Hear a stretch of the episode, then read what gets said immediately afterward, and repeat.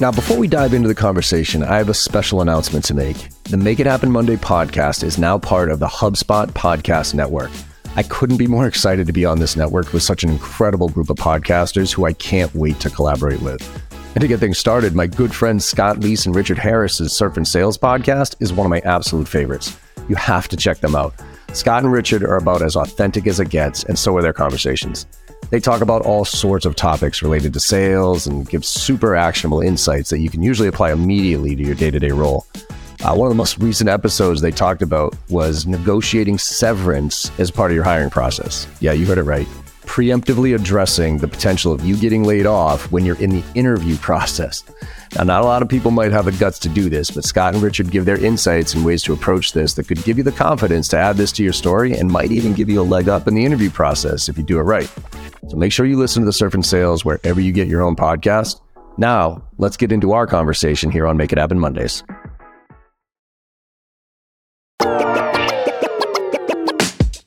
Hey everyone, welcome back to Make It Happen Mondays, where we talk about sales, business, entrepreneurship, personal growth, mental health, and everything in between with guests who I truly respect and I think make a positive impact on the world around us. And today's guest is Valerie Fridland. And Valerie is a really interesting guest here that I think you're really going to enjoy. Because, first of all, she's wicked smart. she's actually, uh, she got a doctorate of philosophy uh, and has a PhD in sociolinguistics and is a professor at the University of Nevada in Reno and really focuses on linguistics. And she wrote this book recently, which I think has one of the better titles I've come across, which is Like Literally Dude Arguing for the Good in Bad English. Which, for those of you who know me and uh, have listened to this podcast, you know that my English is not exactly the best. And I've always wondered is that a benefit or is that a hindrance to my success? And a lot of what Valerie talks about in this book is the fact that it is a benefit. It's about relating to people. We actually dive into some of the shady things that people try to do, like mirroring and all these other things that are somewhat impactful. And I've been a huge proponent of. And so she kind of demyths some of this stuff, which is really interesting. And then we get into how to leverage language to really connect with people. So I, you know, hope you enjoy this episode as much as I did, and I really do recommend you check out this book. Uh, it's coming out, I think, around the time the podcast is is launched here, and again, it's called Like Literally Do. So hope you enjoyed as much as I did. Let's make it happen.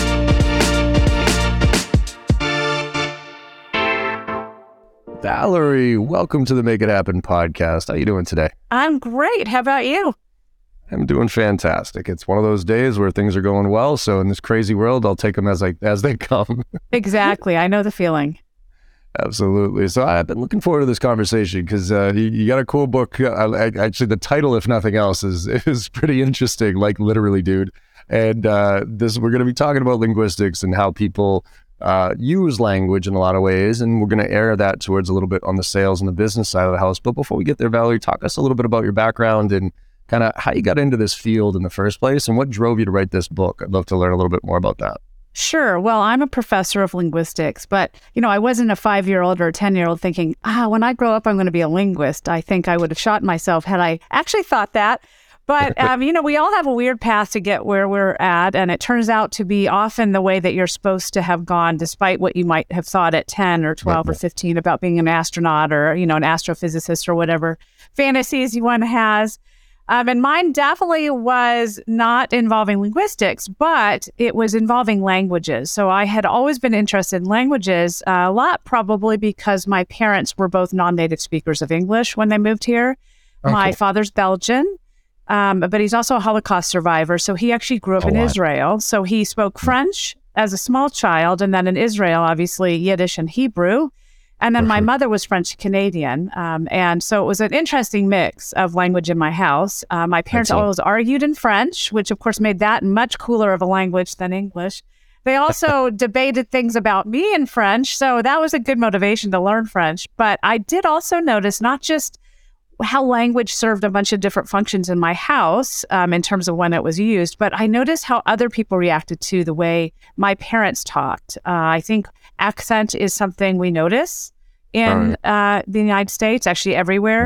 And sometimes yep. we notice it in a positive way and sometimes in a negative way. And so much of that depends not on the innate habits or skills or thoughts of a speaker, but on our beliefs based on our social preconceptions and prejudices about those types of speakers. So, whatever we feel about a group tends to be put on their language. And of course, French speakers we tend to think of as sort of maybe pretentious, perhaps, but also smart and kind of suave and successful. And so, you know, I had that benefit of my parents' accent being received in that kind of way. They were sort of exotic. I grew up in the South. And at the time, I'm not going to age myself, but it, I'm, I'm not a spring chicken. So it wasn't that long. It wasn't that long ago, but it was long enough ago that uh, foreigners in the South were kind of a novelty. And so people really seemed to enjoy their accents and comment on them all the time. But as a child, that actually made me feel uncomfortable because all it did is call out our family as being different in some way. So I think what happened is, even though I didn't have any awareness that this was an area of linguistics, I had this already peaked in my head of an area wanting to know more why this happens and wanting to understand why we put such a social value on language. Even as a little child, from my experiences then, when parent, people used to kind of make fun of my parents' accents, but they usually did it in a fun way. But still, it it actually was to me as a child I didn't I didn't find that pleasant when people repeated the way my mom said my name, which is Valerie, but it's French, so it's Valérie, or my brother's name, which was Philip, but it's Philippe. Um, so when people would hear them say our names, they would jokingly say our names back in that way, and uh, it was kind of mocking. And I don't think they meant it that way, but that's how it felt as a child. So, you know, all of this kind of came together. And when I went away to college, I actually picked languages as my major. At Georgetown, they had a sort of just a foreign language department. And as part of that major, they required a linguistics course. Actually, they required several. And so I took a linguistics course, and it was basically like having my eyes open to the power of language and the power of studying the science behind language to understand why the things we say have so much of a social impact. Why are there things that have power and purpose without us even realizing we're using them that way? And so as I sort of saw that open up, that's what led me to pursue linguistics as a PhD and specifically a field called sociolinguistics, which is sort of what it sounds like. It's the way that society and language interact and how we use uh, different language features to both sort of uh, shape our social identity, but also how language is shaped by our social identity. So it works both ways that we shape society and society shapes us linguistically. Uh, and then I did obviously the academic route. So I was a professor. I had to write a lot of stuff for professoring. And um, along the way, I found that people asked me the questions that I wasn't answering in my academic books. I was answering the questions that academics and scholars wanted to know. These are deeply theoretical questions, right? That probably would post, mo- put most non linguists to sleep. In fact, my last book, Sociophonetics, is probably one of those. Um, so don't run out and get that one. Get the other one, like literally, dude. But I, I decided, well, why don't I answer those questions? I, I have the tools. There's clearly an mm-hmm. interest. I'm curious myself. I have kids, and as they, you know, were getting older and using all those features like and literally and dude, uh, which is really inspired from my kids, that title. I decided I have the tools uh-huh. and the resources to investigate these and find out exactly why we do them, where they came from, what they're used for, and how they're actually powerful and purposeful, even though we don't tend to think of that them that way socially more often. So anyway, that's long story short how I got to he- be sitting here. I love it. And and I'm curious because, you know, we've all been taught that all those weak words or those filler words are bad. And accents, you know, I don't think we realize until later on the power of them, right? I, I'll give you an example. You know, I grew up here in Boston, or, you know, actually, I didn't grow up in Boston. I grew up about 20 miles northwest of the, in a nice little suburb, right? But for some reason, it was like I grew up in Southie because my Boston accent was about as thick as it got, right? And and I remember going down to school at University of Maryland and I couldn't get through a single sentence without somebody being like, "What did you just say?" You know, I'd be like, "Yeah, kid, I swear to God, let's go to the party and drink some beers. I'm gonna fucking, you know, that type of thing." And that's how I talked. And and I remember getting really, really frustrated because I, I legitimately couldn't. I almost was like a party trick, right? Because it was down at University of Maryland, so it was down in the South a little bit and they were like, "Oh, you know, come over here, listen to this kid from Boston talk." And I was just like, "All right, this isn't cool." And so I, I, I did the whole spent an entire semester pronouncing every single word that came out of my mouth and speaking very slow and deliberately and definitely. And I felt like an idiot when I was talking in that slow pace. But what it did was it helped me remove it from, or being at least be able to control it. And what's weird, and I'd love your perspective on this, is it it's turned me into a bit of a chameleon in a lot of ways where I pick up on accents without even really thinking about it. So, for instance, I've done so much travel uh, internationally where because if I if I sniff a European accent, XYZ turns to XYZ without me even thinking about it. Process turns to process without me thinking about it. And I'm curious, like, is that is like is it because of the consciousness or is it because of the proximity to those people who speak that language? Do you just pick that up and do you just do that to mirror and and and connect with people? Because I, I didn't think I did it consciously. And and now I pick up on the fact that I'll I'll use those words around other people. And sometimes I feel weird because I'm like, ah, I'm not Canadian, so why am I saying a? And I'm down south. I'm like, why am I y'all's all of a sudden? So I sometimes I feel like I'm insulting, but it's not because I'm doing it on purpose. It's just subconscious. So could you help me figure out why that transitions happened for me? Sure. I, I, actually, you know, it's a fascinating question and um, a fascinating process and I, a process. Uh, I think, you know, yep. the trick is partially a little bit of the fact that you're very aware of accent and clearly you've done some sort of self dialect training where you've become very conscious about what features in your speech differ from the norm or the standard or mainstream uh, dialect and tried to alter your speech in that path and actually you've done a great job although they, you're little you have little Boston features, which oh, I, yeah. I, love those. And in fact, I mean, that's empowering and it gives you a lot of personal identity from those features. Mm-hmm. And it also is a great way of, of connection because people from that same area instantly know and who you are and where you came from. And so I think, you know, it's a, I, I love accents, but uh, I, I recognize that compulsion to try to change them having grown up in the south and i don't think i sound very southern yep. part of it's because mm-hmm. my parents weren't southern but i also did you, I, you know, I used features like y'all and honey and things like that when I was younger. And um, having been called out for them when I left the South, I too feel like just unconsciously kind of I moved away from them and sort of tried to affect a different register in my voice. So I think that the bigger qu- question is why we feel the need to do these things and what what purpose it serves to either move towards or away from someone else's speech. Um, and mm-hmm. I think there are some interesting theories that might explain your shifting towards other people's dialect, even though it's not maybe your authentic dialect, because there is a theory called alignment theory or communication accommodation theory, CAT, okay. which is very well known in um, sort of discourse analysis and, and linguistics. It's been around for a while, though it's sort of changed sometimes uh, the the way that it's it's expressed. But essentially, what communication accommodation theory says is that we make moves towards people when we are trying to connect with them in some ways in a sort of semi-conscious way. So we're not sitting there thinking, you know, very sort of in a mercenary way when we're having conversations with someone, oh, I'm going to try to do this so I can connect with you. I'm going to say process instead of process so that we connect. It's just the natural course of when you're trying to you know, kind of form a relationship and when you're feeling solidarity, that you do things with your body too that signals closeness and interest and that you're similar in, the, in your beliefs and your values. And that's things like, you know, you open up your body, you move closer, you, you shake your head, you can make eye contact. All of those things are ways that we show, eh, you know, sort of a personal interest and investment in conversation. But from a linguistic perspective, we also do it by moving towards them in our speech.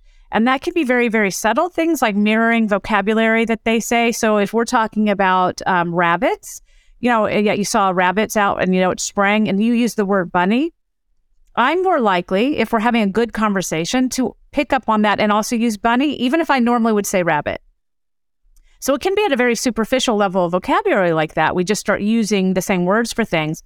But actually, what we find is it can be even deeper than that. So I might start following your speaking rate. So if you're talking fast, I might talk fast. I might vary my pitch uh, to mirror yours. And I might actually shift towards sound features, so uh, or syntactic features that you're using. So if you use a lot of contractions or informal language, it is going to be likely that I'll shift towards the same thing. Because think about how when you're in a conversation with someone who is using very formal, stiff language, you won't end up shifting into more informal, laid back language. You're going to actually probably shift forward, unless you're like, oh, this person's an asshole. I'm going to actually be really casual to show them, like, I'm way cooler than you, right? And I don't need this crap. And that's just one way to respond. And that's actually the opposite of accommodation. that w- when you're moving away, that's divergence. And it's actually part of that theory. When we show divergence, meaning we talk less like someone, that actually makes a statement about how you're uh, feeling towards them and orienting towards them. So I think that is probably what's driving your interest in doing that. But then couple it with your more conscious awareness of how speech has social value and social meaning, and you're you're a sort of more conscious awareness than most of how specific features do that because you've been aware of them in your own speech. And that gives uh-huh. you the tools to do it to a higher level than most of us do. So you probably accommodate more than most because you've given yourself the tools to do that. Interesting. So how much does empathy have to do with this? So there's one there's one part about trying to connect with somebody, and then there's another part about you know the, the being empathetic or or trying to relate so that so they can understand you more, right? And I think there's a conscious and a subconscious part of this, but do people if you're more conscious of that, is is that a sign of empathy or no? Is it, are they are they disconnected? You know, I think they're probably connected. Um, that's not really something we would study per se in linguistics, um, sort of the socio emotional states.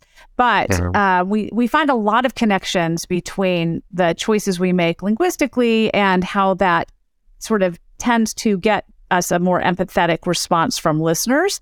Um, yeah. Also, that helps us make connection. So I think if you see con- uh, empathy and connection as sort of two sides of the same coin, then I think the answer is definitely yes. We're doing that to make this relationship stronger, to signal solidarity. You know, I think a great example from the book is the chapter on dude which um, you know is a hysterical chapter because if you look at what dude meant a century ago, it was completely different, and in fact, an insult, not a compliment. But why has dude become so popular? It's not because it's just this fabulous four letter word. You know, we have plenty of four letter words that we can use to call each other out. Wow. But because dude has come to symbolize commiseration, empathy, connection, solidarity in a very safely heterosexual way, which actually is really mm. important to adolescents to make sure they're following these sort of norms for behavior. Right. Um, and it's become very useful because empathy and connection are some of the main drivers of our communicative tendencies. Interesting. And that and that's you know the mirroring component of this. I mean, we can dive into neurolinguistic programming, right? And how you know my my very basic understanding of neurolinguistic programming is there's three types of you know there's visuals, auditories, and kinesthetics. And just the introduction of that to understand that I was a visual communicator and not and and I always knew I was slightly different than most as far as because I talk really fast. I use my hands to communicate and and I use very visual words. And I would just kind of as a trainer, for instance, I would just stand up and deliver my show.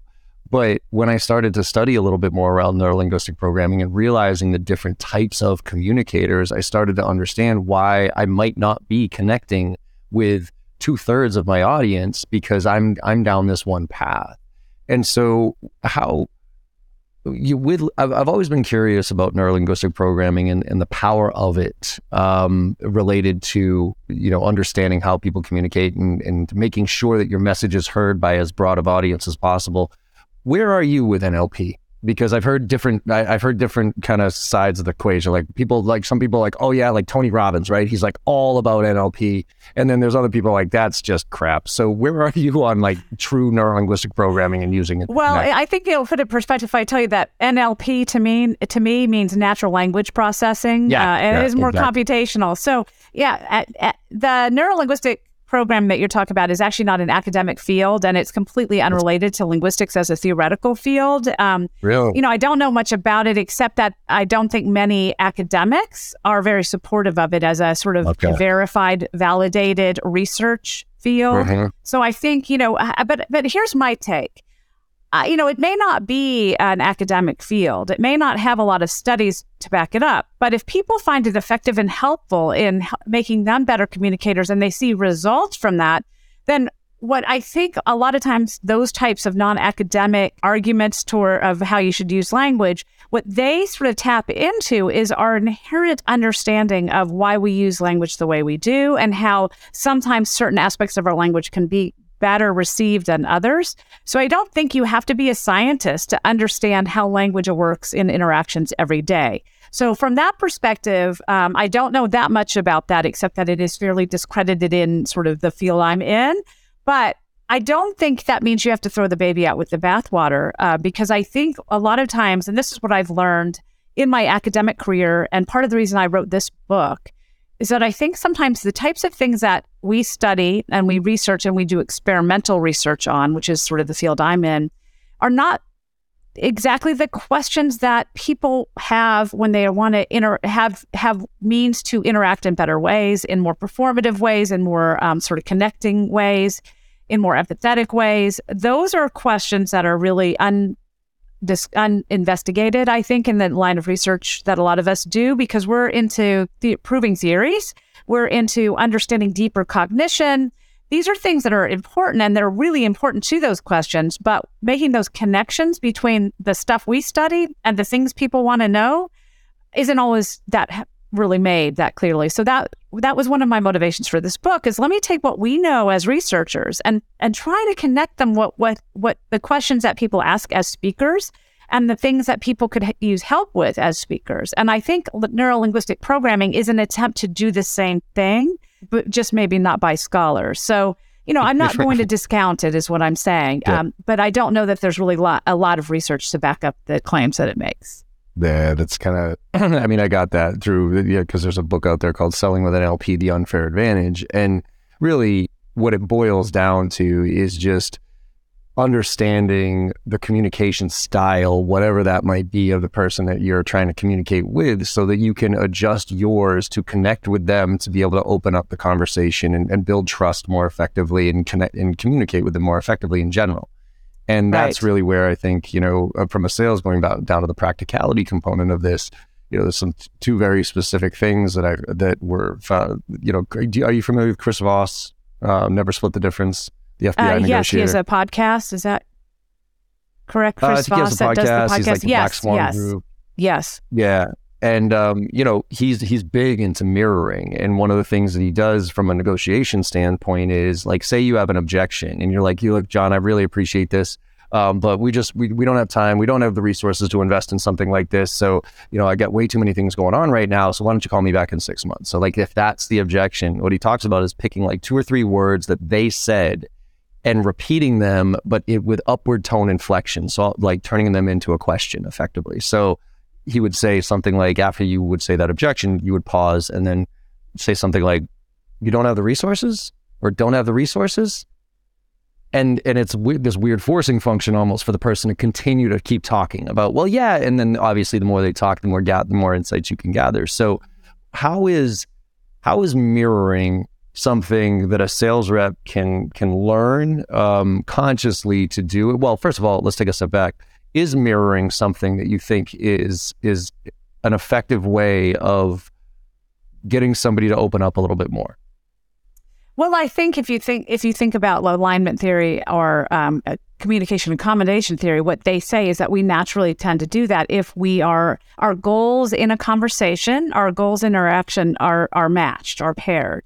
Um. So, absolutely, I think if we mirror what people say in a way that is authentic and natural, then it does help with that bond. And anytime we feel more sort of um, close or sort of have a solidarity with someone, even if it's a very superficial one, it makes us more yeah. interested in making that communication successful. And what we find is when you look at the research of people that align more or accommodate more, they tend to report a more successful feeling about that conversation. So it's mm-hmm. not just that we're also we're doing it to make the person we're talking to feel better and kind of more aligned with us. It's actually that we are as we sort of accommodate to them and they accommodate to us, we will report a more successful encounter overall. So from a sales and marketing perspective, obviously we want good encounters. We want that to come off positively. And when someone walks away, what we want them to remember is not, oh my God, you know, what an asshole. We want them to remember, oh my gosh, what a great conversation. And I think when you walk away with that feeling, it makes doing business probably a much more effective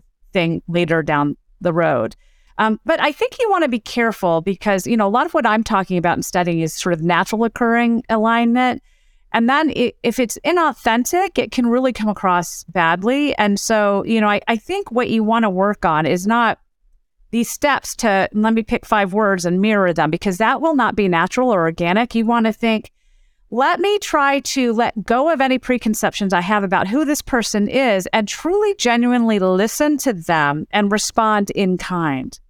And I think when you go in with a purpose like that rather than a strategy um, of like, I'm picking five words, I'm going to say them back, it comes across with the same effects, but a, a lot more natural.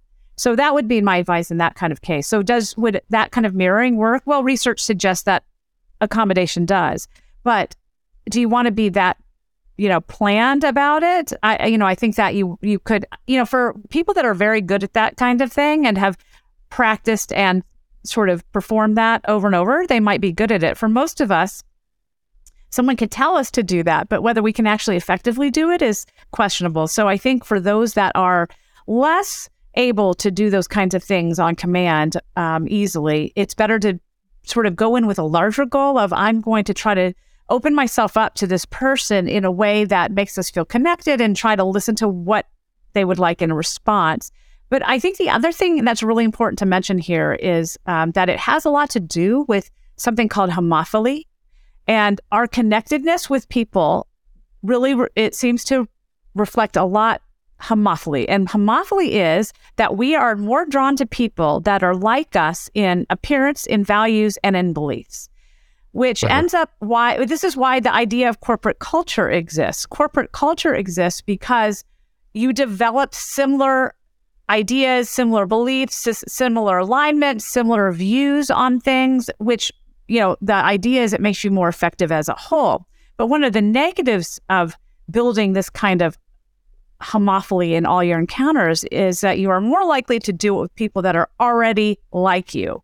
And what yeah. I, I, I did, that's not the problem, right? We don't usually have problems talking to people that are really like us. Where we have problems talking to people and opening ourselves up is when those people are different from from us, either in their values, their beliefs, or what they look like, how they speak, all of those things. So I think what we really need to work on is how to get away from homophily in our encounters, how to fight that urge to feel more connected to people that are very much like us, and instead be open to a diversity of, an, of ideas and types of people in our encounters. And then we're more successful overall in general. How do you get rid of, like, I think so many of us are conditioned or through experience or whatever to have these preconceived notions of people based on how they speak. To your point, right? Uh, in the South, right? I mean, a lot of Northerners when they hear a southerner speak it's um automatic slow you know they're not that smart right I, am I'm being very broad brushed here okay so you know anybody nobody yell at me here for on my podcast here but but if but like because I talk so fast for instance and because I'm around always people New York Boston who just talk really really fast you know when I am around somebody who is a, a much slower paced I've almost been preconditioned to think that they're because they're slow, they're slow, if you will, right? And all the stereotypes out there of, of people's language. So how do you deprogram yourself from the societal things that we've all been indoctrinated into based on wherever we're from of our perceptions of other people?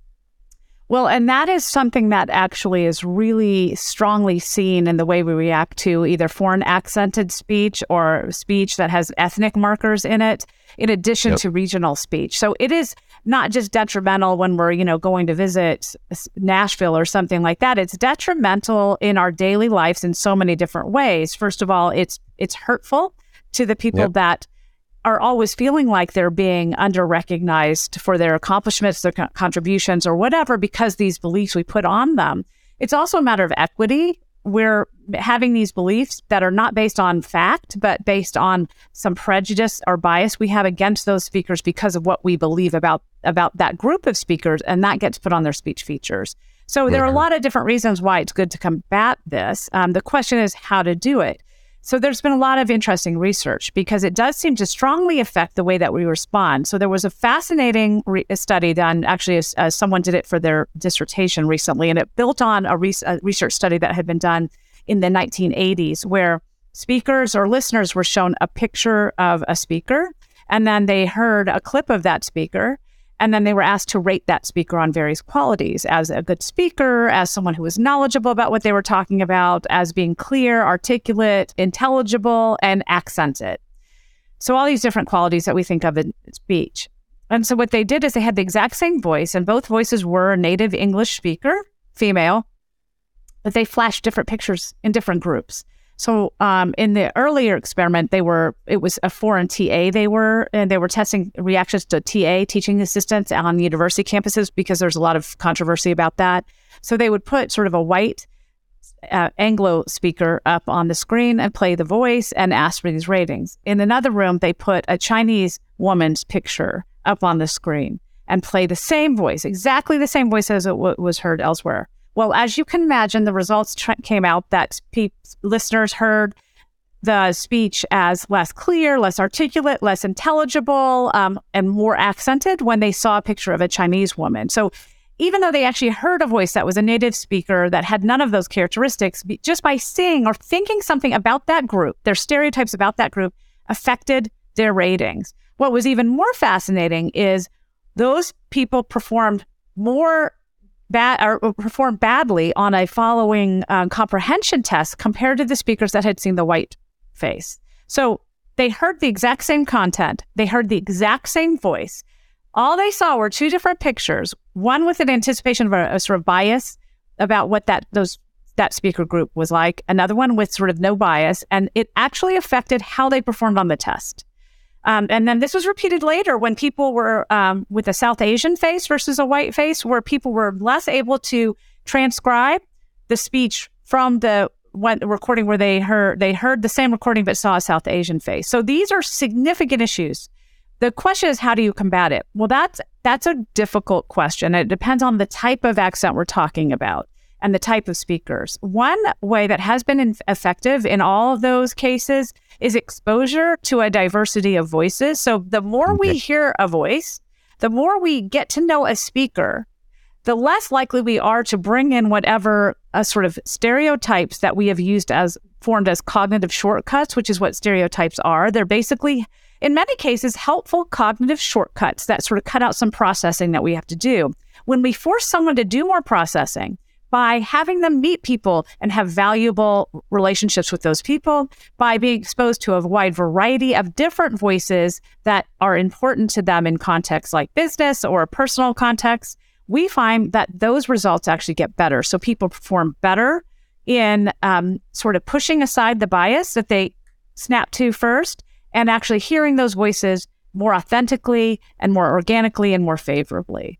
So that's one of the solutions that we can adopt. also, being aware of it. If you tell someone there's a bias that we we have cognitively when we hear this kind of speech, and we tell them before we play the voices, that actually reduces the bias. So nice. it's it doesn't even have to be that extensive.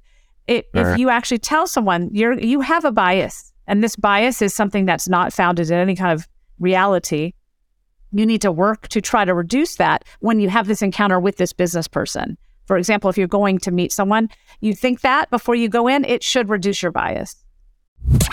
Hey, I hate to interrupt the conversation. I hope you guys are enjoying it so far, but we got to pay the bills here. And I got to tell you about the HubSpot CRM. Look, a ton of companies right now are on a ton of pressure to get things done and implement things faster and easier than ever. And long, complex implementation processes or, you know, tools that they don't really need are getting in the way more often than not. CRM should help you do your job more efficiently, not get in the way of it. And that's what HubSpot's done. We've actually just recently switched over to the HubSpot CRM, and I can't tell you how awesome it was. So easy to implement, so intuitive. Like you didn't even really need to be a technician to figure any of this out, uh, or an admin. I mean, you can drag and drop stuff, you can create cadences, for your prospecting efforts. You can set up forecast reviews, you name it, you can do it with this tool. There isn't one thing that I've found that this thing can't do. And it combines everything sales, marketing, customer success, you name it, it's got it in there and it gives you deep insights so that you can really figure out where your best clients are and how to approach them and then how to drive them through the sales process with ease. So you got to check out HubSpot CRM if you haven't used it already. To get started, go to HubSpot.com and you can sign up for free. Now let's get back to the conversation. So I'm curious on the study itself. Was that, did it matter the ethnicity of the people watching the speech? For instance, if it was a bunch of white people watching an Asian woman and a, and a white woman, I could absolutely see how that was there. But did it matter if like it was a group of Asian women watching it either way? Did that have, or was there a mixed group? Like I'd be curious to see. Yeah, uh, it was, was the it was obviously more with Anglo speakers. It was a more significant effect, um, and I think it what did re- was removed when you had more mixture in the Money. population that was listening. But what was really fascinating is in the more recent research with the South Asian face, it they played different accents, so it wasn't always a standard American English speaker that they played, and the accents that they played also have uh, had an effect. So right. if they played a, a, British English voice, for example, versus an American English voice, that also had an effect on the intelligibility ratings and things like that. So obviously yeah. these are you know mitigated by factors like that. But uh, we've also find, found this. Actually, there were some interesting studies with housing bias that have been done with African American and Southern varieties. Um, uh-huh. There are older studies and more recent studies. Again, one was a very famous old study that was done in the Bay Area. The other one was a more recent dissertation that was done um, by a, a, woman at Michigan who looked at uh, speak, speakers in the South. And what she found is that the housing bias that was found in the earlier study, where in that original study, John Baugh, a professor at the time at Stanford, had noticed he was African American, but he didn't have much of an African American dialect when he spoke. And he noticed when he called about houses for rent in the area as he moved there that he got a lot of apartments uh, that they were willing to show or houses they were willing to show. But when he showed up and was African American, all of a sudden, a lot of times the houses were rented.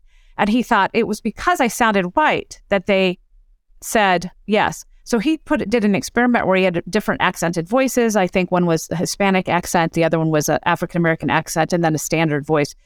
And he played. He had people, you know, call to rent the apartment, just switching the guys that they they used, and by guys I mean the accent and found that with the white voice, substantially more housing appointments were made than with any of the ethnic voices. So, a woman a researcher, um, Kelly Wright, redid that recently and looking at Southern voices, um, African American voices, and standard English voices in the South and found something very similar. Again, that we, you know, even without realizing it, we that sort of idea of, of empathy and connection and homophily, we tend to push away those that are least like us. But what was interesting, and to your point that you asked earlier, when they were in predominantly black neighborhoods or predominantly southern neighborhoods, it didn't affect the results nearly as much. Now, it didn't mean that white speakers didn't get the showings, but African American and southern speakers didn't weren't harmed by having that accent. So I think the point here is these things are very real problems that we face in all facets of our life, from a personal level to a business level. Um, we find this in hiring that a lot of people are told that they need to submit extra materials or that the job is full when they call with accented mm-hmm. speech. And that's not foreign accented speech necessarily. A lot of times that's just dialectal speech. And that was one of the reasons I wrote the book because most of these beliefs that we have are actually based on inaccurate information historically and scientifically. Yep. And if we if we can learn why we have these biases, it can really help us then go forward either in our corporate life or our personal life with making better decisions and having better relationships with people. I think that's, you know, the thing I've always, you know, even in addition to linguistics, you know, even your name, for instance, if you have a uh, a foreign or a different sounding name, you get, you know, on your resume, you could have the exact same resume. But if, for instance, if your name is John, you'll get a lot of callbacks. But if your name is Tyrone, again, exact same resume. I think it's like uh, a 20% compared to a, a quote unquote Anglo Saxon sounding name, which is just brutal to, you know, uh, I mean, the, the hurdles that we need to go through because of how indoctrinated, or not we, like I, I'm a privileged one of a very basic white male name. I mean, I even have the tattoo on my arm that says, when you're accustomed to privilege, equality feels like oppression. Because, you know, privilege is not necessarily about, uh, you know, silver spoon in my mouth type of thing. It's the fact that I don't have to worry about you know, what I get dressed like in the morning so that I don't get sexually harassed or getting pulled over or getting, you know, turned down for a job because I sound different or my name is different or any of that stuff. And and I think that's something that we just continue to fight here with with how indoctrinated a lot of this stuff is and just historically. Absolutely. And you say a lot of this is historically false. But if it's historically false, why is it why is it so ingrained? Well, a lot of that has to do with the rise of what's called the complaint culture that happened around the 18th century. Um, and, you know, okay. I, I, think the idea that we are more aligned with those in our own group has been around forever. If you go back to the times of even Old English, what you find is it was a clan mentality. It was a very Germanic sort of code yep. of honor, and you fought for your clan, and there were blood feuds. Yep. I mean, it was a pretty harsh place to live. And if someone off- offended someone in your clan, the entire clan had to make sure that person paid. And that's why, you know, people killed each other constantly because of these blood feuds. And they were all based on kinship and sort of solidarity within a group as opposed to other groups. So I think we have done this for, you know, millennia where we see people in our group as worthy and people outside of that as not. But what we tend to forget is the reason that language has evolved the way it has is not because there are inherent betterness with any forms, just like ethnic groups, there's no inherent betterness with any ethnic group. It's that those that have power and privilege and control the institutions get to decide what the language is. And, you know, there's a joke in linguistics that what is a language? Well, it's anything with an army and a navy. because that is what becomes the language. So, you know, the the English that we speak today that we think of as standard actually was just the London dialect the East Midland dialect at the time when the printing press started and when power shifted to London and it became a center of economic and cultural prestige. And once a place gets something like that, gets associated, or once a people or a place get associated with power and prestige on a social level and an economic level, then that just sort of naturally creates a desire for others that see that within their sights to aspire if that's what they they want. You know, some people will never want that. They they want something different, but the vast majority of people want to establish a comfortable life, uh, economically, socially privileged life. And so you aspire towards the norms and the models of whoever's in power, whoever's culturally most um, sort of interesting. And that's how English the English we use today came to be the standard. So there was nothing about that English that was actually better. And in fact, if you look at the development English of English up to that point, English was a vernacular language altogether. People don't realize that English was a language of the common people. It was called a vulgar language until about 1600. And that was when finally English came into its own and we had to actually borrow a ton of words to make it capable of doing all the sort of academic discourse that we were doing to talk about science, to talk about medicine, to talk about law.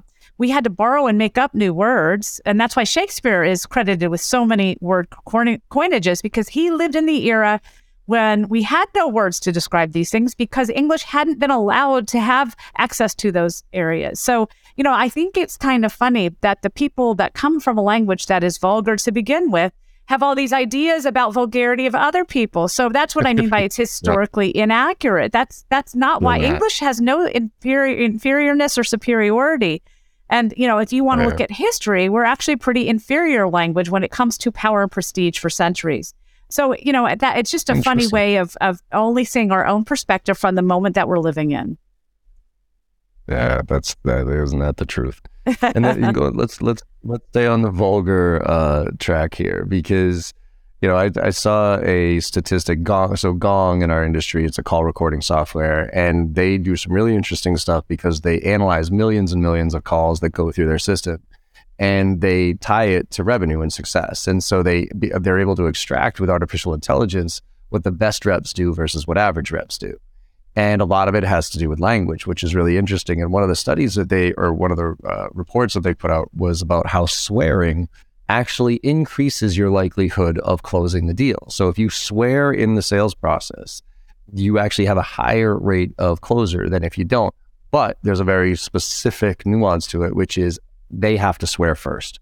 So this kind of goes back to that that like where I can't just start dropping the f bomb here and there. Like uh, that that'll probably if you're not one of those people, that'll offend you really, really fast and I'll lose the opportunity. But as soon as you let a swear drop in the conversation, and obviously I'm not going to jump right on it and say the exact same thing, but if I then loosen up a little bit later on and drop a swear, there's a higher likelihood. So is that uh, are, let's let's stay with this vulgar language because these I mean even the title of your book like literally dude these are all words that we've been taught are not really that strong. They don't help.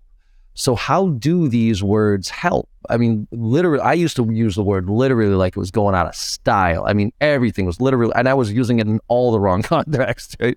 Um, I think a lot of people use those, but how do these words, like, do you know, that type of thing? How do they help us in in a business? I mean, outside of relating and, and maybe mirroring those people, how can we think about these in a positive light as opposed to just trying to rip them out of our vocabulary so that we don't have these filler words and we just pause in the right moments and are very thoughtful with our vocabulary, which uh, kind of takes away our personalities. Right. It, well, I think that, you know that's part of it. When we get to more formal language, the trick is it basically does kill personality because we've taken out everything that makes us somebody that we can relate to. Um, but the interesting thing about literally, used non literally, which is, I think, what people dislike about it, is you're in good company. Jane Austen, James Fenimore Cooper, F. Scott Fitzgerald, Mark Twain, all of them use literally, non literally. If you go back to the earliest reference we can find in literature to a non literal use of literally, it's actually in the 1700 in Frances Burney's um, book, where uh, I think the history of Emily Montague, where she says talks about women at a party. It was literally as if to feed among the lilies, which is obviously not, you know, zombie literature. So we're not eating people. it was clearly a non-literal use of literally. So, you know, again, yep. flipping the the script on that one, historically it's actually been used that way for centuries. So, you know, this idea that we're really tied to this one meaning of it is pretty funny. but I think there are a number of ways to combat this idea that these are bad language. Uh, history ha- shows us that language has always changed. I mean, if you've ever read Beowulf, you know this, right? Because that was painful to read and intelligible, unintelligible because it was in a basically different language. That's wow. Old English. We can't even understand Old English, which tells us that language has evolved much more than throwing a like or literally into our speech. It's vastly different than what it used to be. And in fact, the last 200 years has seen much less change in English than the previous 800. So, you know, this idea that we're worried about these things meaning, you know, our speech is going to pot or to hell um, is is just wrong, first of all. But um, you know, I think the the bigger issue is our I beliefs about what colloquial language says about a speaker. Um, and from a business perspective, what we find is while going into an interview, a job interview where you don't know the corporate culture, you don't know the language that's expected, you can't go wrong by ascribing to more formal speech. Because, first of all, I think we often associate formality with respect. Um, so that when we are in a context where we don't know someone, we don't want to call them Jack, right? I mean, if you if someone comes in and meets you, and you know you, they might be your boss at some point, and you're trying to impress them, calling them by the first name when they haven't invited you to do something is too intimate and informal. In fact, can be offensive. So we don't do that because we know that people might misconstrue our intentions as being negative. So I, I think a lot of the same principles go into our language use it's not so much that those things are bad. They're not. They're just different. And they're different in a certain population. So if you're a millennial or younger, chances are you use these features. You use literally, non literally. You're definitely using like. I can guarantee you 100% you are using like. Um, and you probably use dude, at least with your friends, right? So you're using these features. The trick is that we have to understand where it's appropriate in a business context to use those features with people that have maybe higher status to us. And as higher status speakers in a conversation, we also have to understand that those features can do work for us in ways that we probably don't realize because we dismiss them as bad speech. And by, you know, looking at these as sort of mistakes and negative, we actually miss the sophistication and the complexity that drives their use and the meaning that they help. So, like, let's take like, which is, of course, a despised word. I can't tell you how many people have come up to me and said, Can you tell people to stop using like? And if I had the power to do that kind of thing, I, I would be a very rich woman, but I don't have that power, nor would I want to in that case, because like actually serves a really interesting function. And it has shifted its use as we have shifted as a society. What like does, it helps us um, sort of incorporate a subjective sensibility into what we say. So the word like is essentially something that sets up a comparison. So, you know, he has eyes like the sky, right? When we say something like that, a simile, what we're doing is saying one thing is similar to another thing. We're setting up a comparison, right? But what's important about that? We're saying they're inexact matches, right? By using a simile, what I'm signaling is my knowledge of the fact that these are not exact things, they're similar things. And we set up a comparison. Well, that's originally what like was used for. But around the early modern period, which is around 1500, 1600, we start to see like used in some context where set up not just similarity, but estimation or approximation. Um, so it took on this additional meaning that it's just not saying two things might be like each other. It's t- it's sort of approximating something that was a sort of uh, has a, a general similarity to what we're saying. So it's more approximate, and that that is where you see like uh, you know something like um, I was like running ten miles a day, where it's sort of you're estimating what you were doing, and what I'm signaling to you is that I'm not violating any truth conditions by telling you something that might not be verbatim true, right? just like when I said he said versus he was like what I'm signaling by that shift between a quotative, like he said, the verb to say, and a quotative verb like like to be like is I'm signaling to you a subjective sensibility and I'm allowing you as a listener to understand what I'm saying here is not this was verbatim a quote by this person. I'm signaling here is a thought that might have been featured. Here is something, uh, a gist of what he said. Now, look at this interesting pattern we find when we study how speakers say tell stories and how they alternate between the verb to say and the verb be like. What we find is they use the verb to say more often when they're talking about other people and the verb be like when they're using a first person um, pronoun, I or we. And what would be the benefit of that? The benefit of that is that you are helping people shift between narrative roles, right? You are allowing perspective taking by shifting between these two different uh, forms, these verb forms. So I, when I'm using someone else's perspective, I use one verb to indicate this is someone else's perspective. But when I shift to myself and I'm indicating my own perspective, my own take on something, I shift to I was like.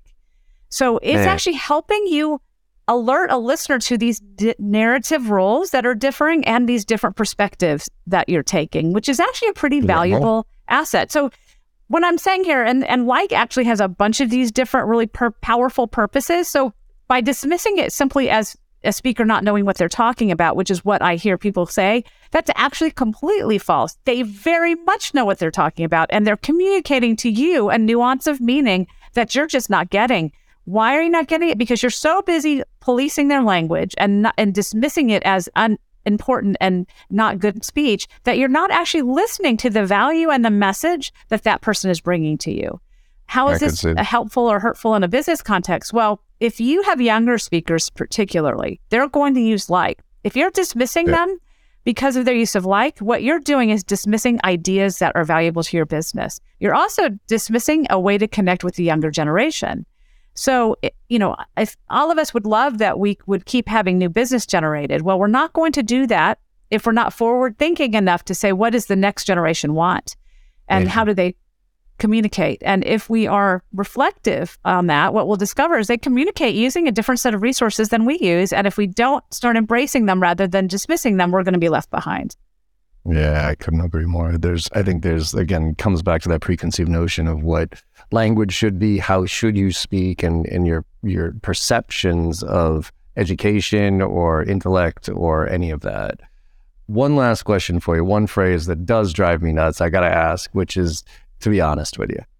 Uh, is that in a positive? Because because that does come across as well. You tend to lie otherwise, and I appreciate you being honest with me now. But does that send a negative because I I've, I've been called out on that before. A lot of executives I know have been called out on that before, where they say, "Look, eh, well, to be honest with it, I've purposely switched that to, "Well, let me be direct."